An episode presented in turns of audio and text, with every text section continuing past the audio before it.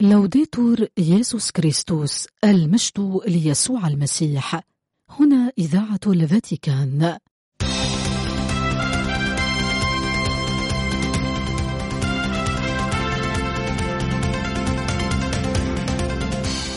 مستمعينا الأحباء تحية طيبة من القسم العربي في إذاعة الفاتيكان. ننقل إليكم برنامجنا العربي اليومي حول نشاطات البابا والكرسي الرسولي وأخبار الكنيسة حول العالم. يمكنكم الاستماع إلى برامجنا والاطلاع على آخر الأنباء عبر الإنترنت على الموقع vaticannews.va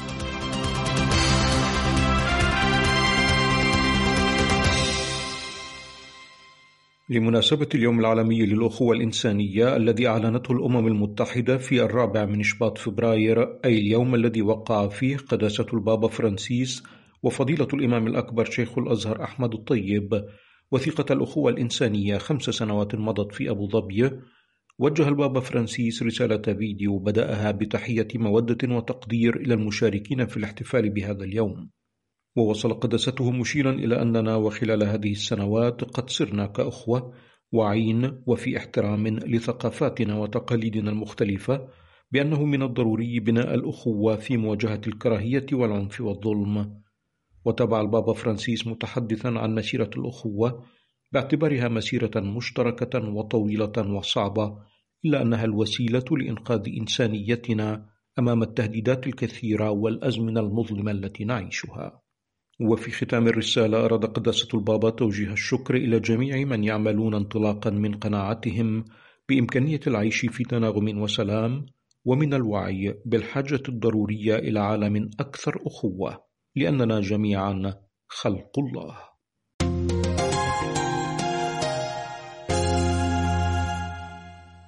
لمناسبة تكريم الفائزين بجائزة زايد للأخوة الإنسانية 2024 بعد ظهر اليوم الاثنين الخامس من شباط فبراير وجه قداسة البابا فرانسيس رسالة فيديو. ذكر في بدايتها أن الفائزين بالجائزة هذا العام يعرف عنهم نشاطهم التضامني لصالح ترقي الإنسانية وتعزيز التعايش السلمي. ووجه الأب الأقدس إلى الفائزين الشكر معربا عن ثقته في أن ما يقدمون من مثل سيكون تحفيزا لآخرين على إطلاق مبادرات تنشأ عن تعاون مثمر بين أشخاص من أديان مختلفة في خدمة البشرية بأسرها، وذلك في احترام لكرامة كل فرد ونشر القيم التي تقترحها وثيقة الأخوة الإنسانية. وتبع البابا فرانسيس في رسالة الفيديو مؤكدا أننا جميعا من خلال تقاسمنا مشاعر الأخوة المتبادلة مدعوون إلى تعزيز ثقافة السلام تشجع الحوار والعطف والتضامن والتنمية المستدامة والدمج. ثم ختم الأب الأقدس معربا عن الرجاء في أن يسير إلى الأمام الفهم المتبادل ووجه التحية إلى الجميع مانحا إياهم البركة.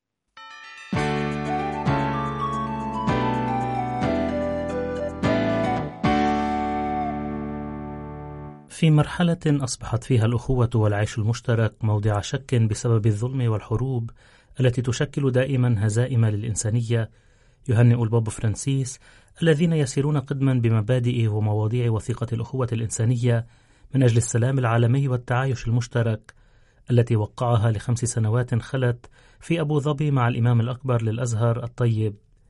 يعرب الحبر الأعظم عن تقديره في رسالة إلى المشاركين في المؤتمر الدولي الرابع لبلوريال منصة الأبحاث الجامعية حول الإسلام التي تجمع حوالي 180 دارسا وباحثا من 27 دولة يلتزمون في الحوار بين المسيحيين والمسلمين في هذه الأيام في الإمارات العربية المتحدة لتحليل تأثيرات الوثيقة وآفاقها.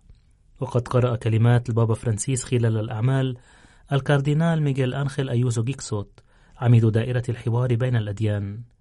لنعمل لكي لا يتوقف حلم الأخوة في السلام عند الكلمات. هذه هي أمنية البابا الذي يؤكد على الغنى الهائل لكلمة الحوار التي لا يمكن أن تقتصر على المناقشة حول طاولة. ومع ذلك هناك ثلاثة شرور في المجتمع المعاصر تمنع هذا المسار. ثلاثة عيوب في الروح البشرية تدمر الأخوة والتي من المناسب أن نحددها جيدا من أجل إعادة اكتشاف الحكمة والسلام.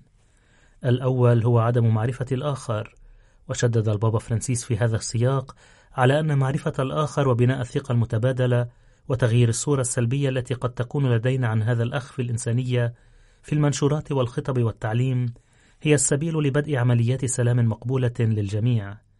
هذا بالنسبة للبابا هو الدرب الذي يجب اتباعه من أجل تجنب بناء حضارة الأخ المعادي التي ينظر فيها إليه ببساطة أنه عدو. إن السلام في الواقع بدون تربية تقوم على احترام الآخر ومعرفته ليس له قيمة ولا مستقبل.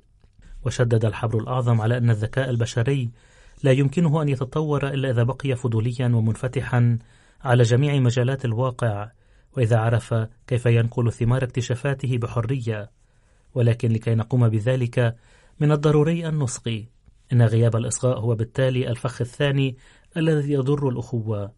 ويقول البابا لكي نناقش علينا أن نتعلم أن نصغي أي أن نصمت ونبطئ وهو عكس الاتجاه الحالي لعالمنا. عالم ما بعد الحداثة المضطرب على الدوام والمليء بالصور والضوضاء بدون الاستسلام للعاطفة ولكن أيضا بدون الخوف من سوء الفهم الحتمي. كم من الشرور يمكن تجنبها؟ تابع البابا فرانسيس يقول إذا كان هناك المزيد من الإصغاء والصمت وفي الوقت عينه المزيد من الكلمات الصادقة. في العائلات في الجماعات السياسية أو الدينية داخل الجماعات نفسها وبين الشعوب والثقافات. لكن المناظرة تفترض التربية على المرونة الفكرية التي يشكل غيابها العائق الثالث أمام الأخوة. وخلص البابا فرانسيس إلى القول وبالتالي يجب على التنشئة والبحث أن يهدفا إلى جعل رجال ونساء شعوبنا غير قاسين بل مرنين أحياء منفتحين على الآخر وأكثر أخوة.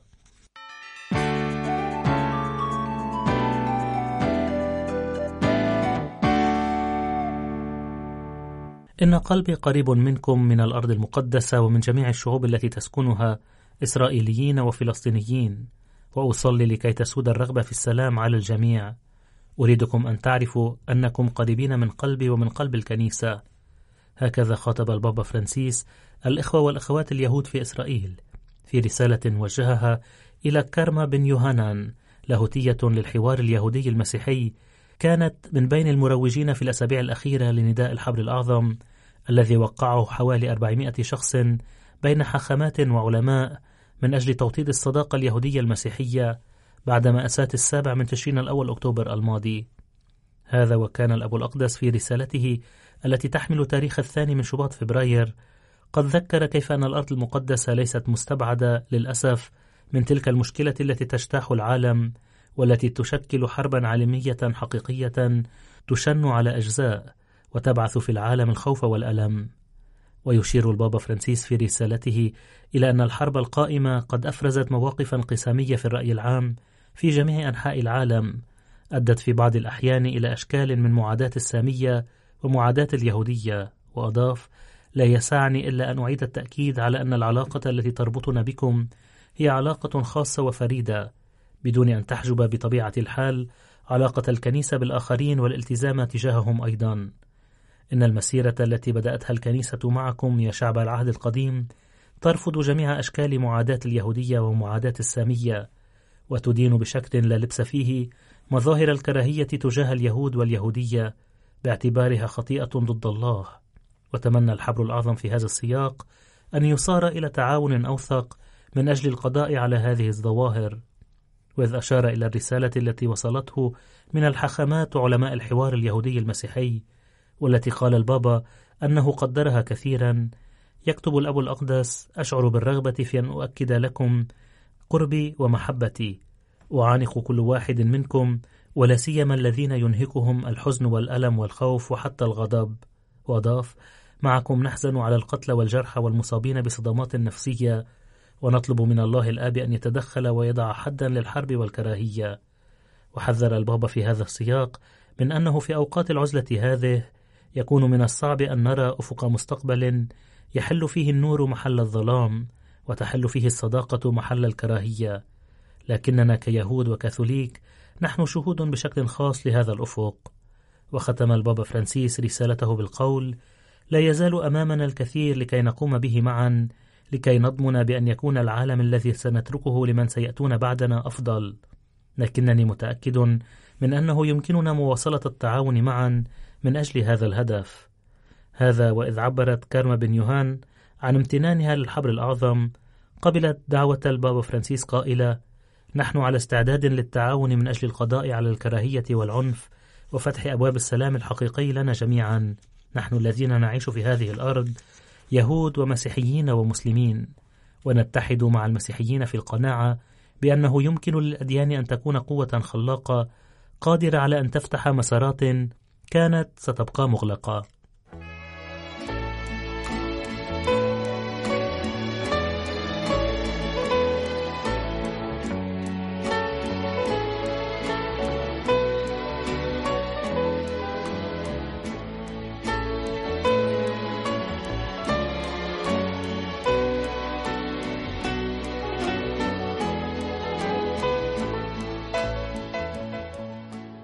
أجرى موقع فاتيكان نيوز الإلكتروني مقابلة مع الكاردينال الأرجنتيني ليوناردو ساندري العميد الفخري لدائرة الكنائس الشرقية وعضو لجنة تحكيم جائزة زايد للأخوة الإنسانية لعام 2024 الذي أكد أن جميع البلدان مدعوة إلى جعل التعايش السلمي فيها يرتكز إلى مبدأ كوننا أخوة.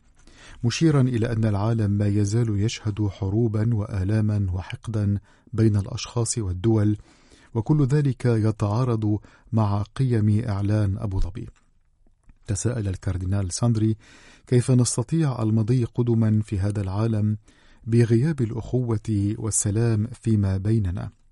لافتا إلى أن هذا السؤال ينبغي أن يطرح على ضمائر جميع البشر وقال إنه بغياب احترام المبادئ الواردة في وثيقة الأخوة الإنسانية التي وقعها البابا فرانسيس وإمام الأزهر الشيخ أحمد الطيب في أبو ظبي لخمس سنوات خلت سينزلق العالم في هاوية الحقد والانقسامات والدمار الذاتي.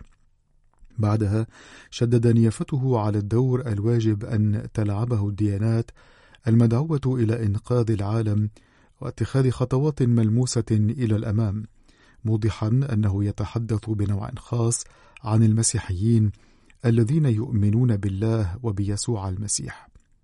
وقال أن بعض الخطوات الملموسة تم اتخاذها شأن جائزة زايد للأخوة الإنسانية التي شهدت هذا العام أكثر من 140 مرشحا وهو عدد مذهل.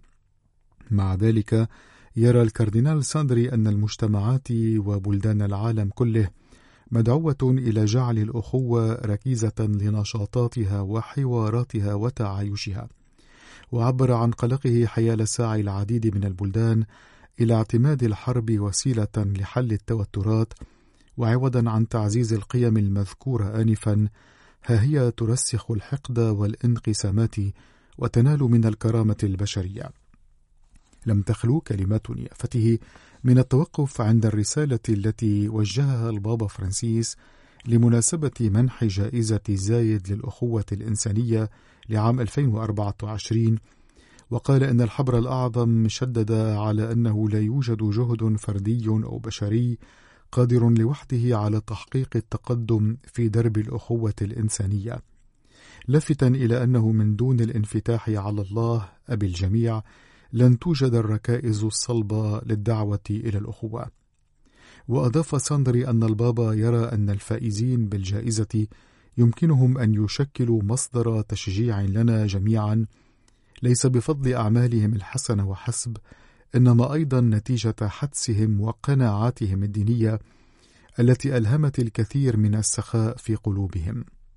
ولفت نيافته في هذا السياق إلى أن جميع الفائزين في الجائزة منذ تأسيسها لخمس سنوات خلت أكانوا مسيحيين مسلمين أو يهودا عملوا بفضل الزخم المتأتي من حضور الله في العالم وفي الأشخاص. وأكد أن وجود الإنسان والمجتمع وبالتالي الأخوة الكونية لا يتحقق إن لم يكن الله موجودا. وهذا ما يشير إليه إعلان أبو ظبي إذ شدد مرارا وتكرارا على أن الله هو في محور حياة الإنسان.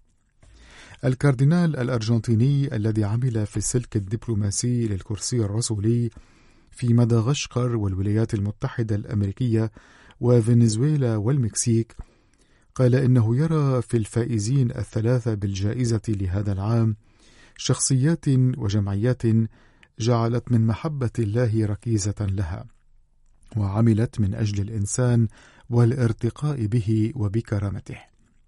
وقد برزت إلى العيان لأنها عملت من أجل تعزيز كرامة الرجل والمرأة والمسنين والأطفال. وهو مبدأ عبرت عنه بوضوح وثيقة الأخوة الإنسانية أيضا فيما يتعلق بكرامة المرأة. وقد تحدث ساندري بالطبع عن المنظمتين الإسلاميتين الإندونيسيتين نهضة العلامة والمحمدية فضلا عن جراح القلب المصري مجدي يعقوب والراهبة تشيلية نيلي ليون المعروفة بأم السجينات. في سياق حديثه عن الأخت ليون قال العميد الفخري لدائرة الكنائس الشرقية إنها المرة الأولى التي تمنح فيها الجائزة لشخصية من أمريكا اللاتينية. وأعرب عن سروره بفوز الراهبة التشيلية بالجائزة مع العلم أنها تنشط بشكل أساسي في سانتياغو. وذكر بأن هذه الأخيرة والتي أنشأت مؤسسة اسمها انهض يا امرأة كرست حياتها للارتقاء بكرامة النساء وتسليط الضوء على هذه الكرامة حتى عندما يتعلق الأمر بالنساء اللواتي يقضين عقوبة في السجن لارتكاب الجرائم. وقال الكاردينال ساندري في ختام حديثه لموقعنا الإلكتروني إنه يفكر بكلمات البابا فرانسيس حول كرامة المرأة وأهميتها في حياة الكنيسة والعالم.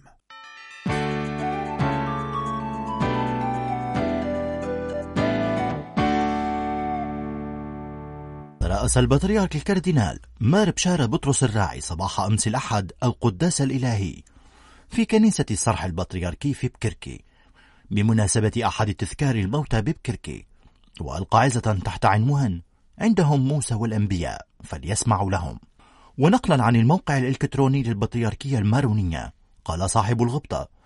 تذكر الكنيسة في هذا الأحد وتصلي طيلة الأسبوع لراحة نفوس الموتى المؤمنين. فنذكر بالصلاة وأعمال الرحمة أمواتنا الذين تجمعنا بهم شركة القديسين. في تذكار الموتى نتذكر أننا ولدنا لنموت. هذه الحقيقة على مرارتها تنجلي في ضوء في سر كلمة ابن الله الذي تجسد من أجلنا ومن أجل خلاصنا وينجلي في ضوئها لغز الإنسان في حياته وموته. إن الولادة والموت مترابطان ترابطا عضويا بتكامل لا ينفصم.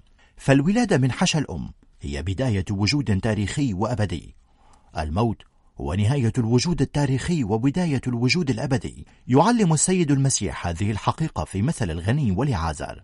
في الوجود الأول التاريخي عاش الغني في عبادة ذاته وماله وجشعه وأنانيته وإهماله للعازر المسكين المطروح أمام باب دارته.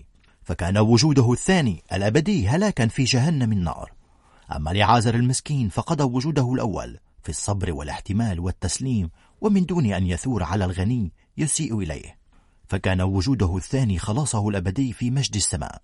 تبع البطريرك الماروني يقول ليست مشكلة الغني في غناه والغنى من نعم الله وبركاته ولا في ملكيته فهي حق طبيعي للإنسان أقرته الشرائع الإلهية والبشرية بل في عبادة ملكيته وثروته فكان الغنى الإله الأكبر عنده. إذ راح يبحث عن سعادته في غناه وأكله وشربه وتباهيه لا في الله. ولعازر المسكين لم ينل الخلاص لأنه فقير. فالله كلي الوجود لا يريدنا فقراء بمعنى العوز والحرمان. بل يريدنا فقراء بالروح غير متعلقين بأموال هذه الدنيا حتى عبادتها ومتجردين وكأننا لا نملك شيئا فيما نحن نملك كل شيء.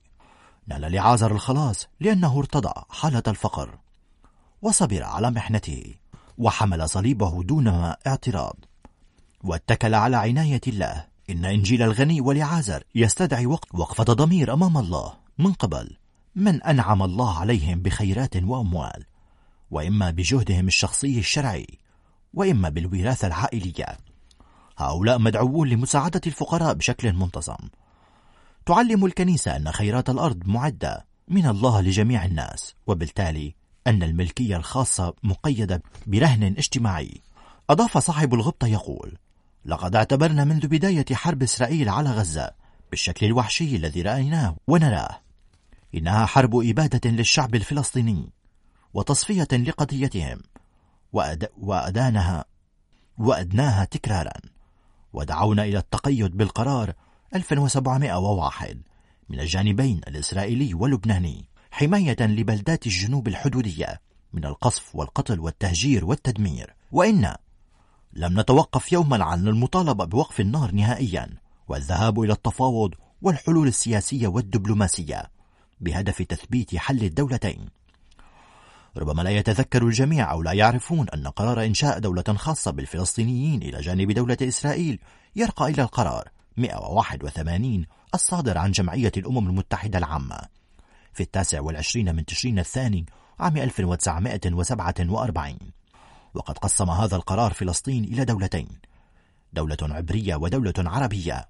ورسم حدود كل من هاتين الدولتين واعتبر القرار مدينة القدس من عشرات الكيلومترات جسما منفصلا خاضعا لنظام دولي برعاية الأمم المتحدة وسارعت دولة إسرائيل إلى إقرارها عضوا في منظمة الأمم المتحدة ولكن بالمقابل لم تتكون الدولة الخاصة بالفلسطينيين. حتى يومنا هذا غير أن المساعي الدولية تطالب بإنشائها فيما يعرف بحل الدولتين. والكل يعلم أنه شرط أساسي لإنهاء الحرب الدائرة على أرض فلسطين. هنا ينتظر من لبنان أن يقوم بدوره الوسيط سياسيا ودبلوماسيا. وفقا لرسالته.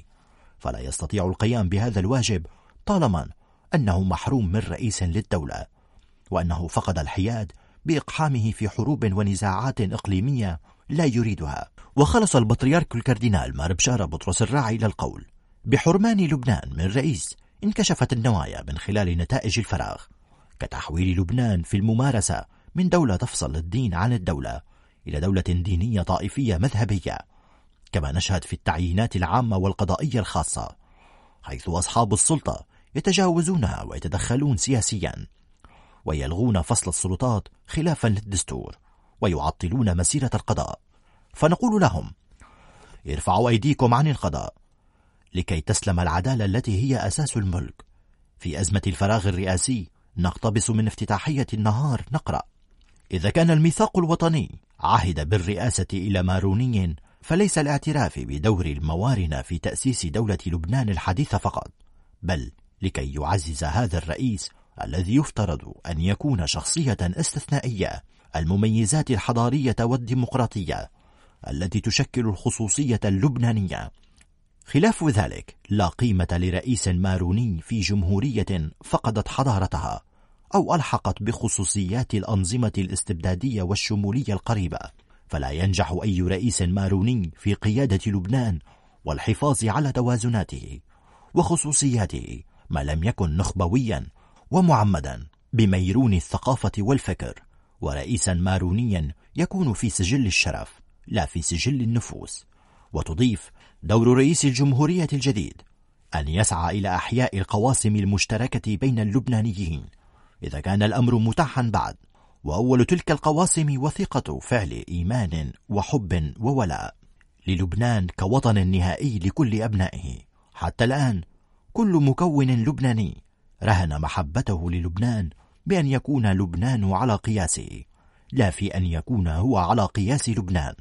ويخطئ كل مكون حين يعتبر أن دوره يتعزز حين يحصل على حصة دستورية أوسع أو حين ينشئ جيشا مذهبيا خاصا به. الحقيقة أن أدوارنا الوطنية تتعزز فعليا حين يتسع دور لبنان فما قيمة الأدوار والحصص في دولة ممزقة ومستضعفة إلا إذا كان الهدف بناء مجمعات لبنانية تخلف الوطن الواحد. وهذا ما نرفضه ونحذر منه.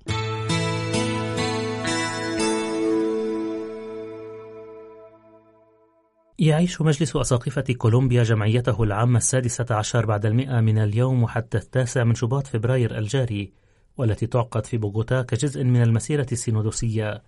سيكون على الأساقفة مهمة التفكير حول علامات الكنيسة السينودوسية وحول ديناميكيات الشركة والرسالة والمشاركة التي تميز عمل هذا السير معا وسيرتكز كل شيء على الفصول العشرين لملخص الدورة الأولى للجمعية العامة العادية السادسة عشرة لسينودس الأساقفة التي عقدت في تشرين الأول أكتوبر عام 2023 وبحسب بيان صحفي صادر عن مجلس أساقفة كولومبيا فإن أعضاء السينودس الأربعة الذين شاركوا في الدورة الأولى للجمعية العامة العادية السادسة عشرة لسينودس الأساقفة سيقدمون إلى الجمعية النقاط الرئيسية في هذا الملخص وكذلك الخبرات التي عاشوها خلال هذا اللقاء الأول للجمعية السينودوسية.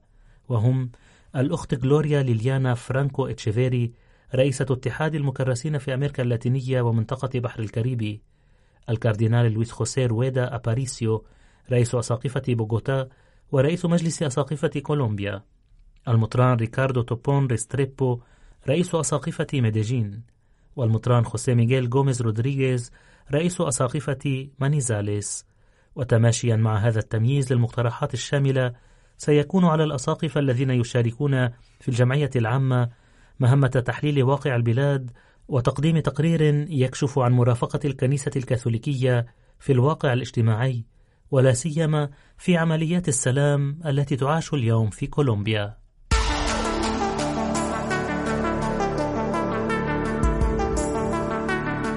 بهذا نأتي إلى ختام نشرتنا الإخبارية قدمناها لكم من إذاعة الفاتيكان. المجد ليسوع المسيح. لوديتور يسوع كريستوس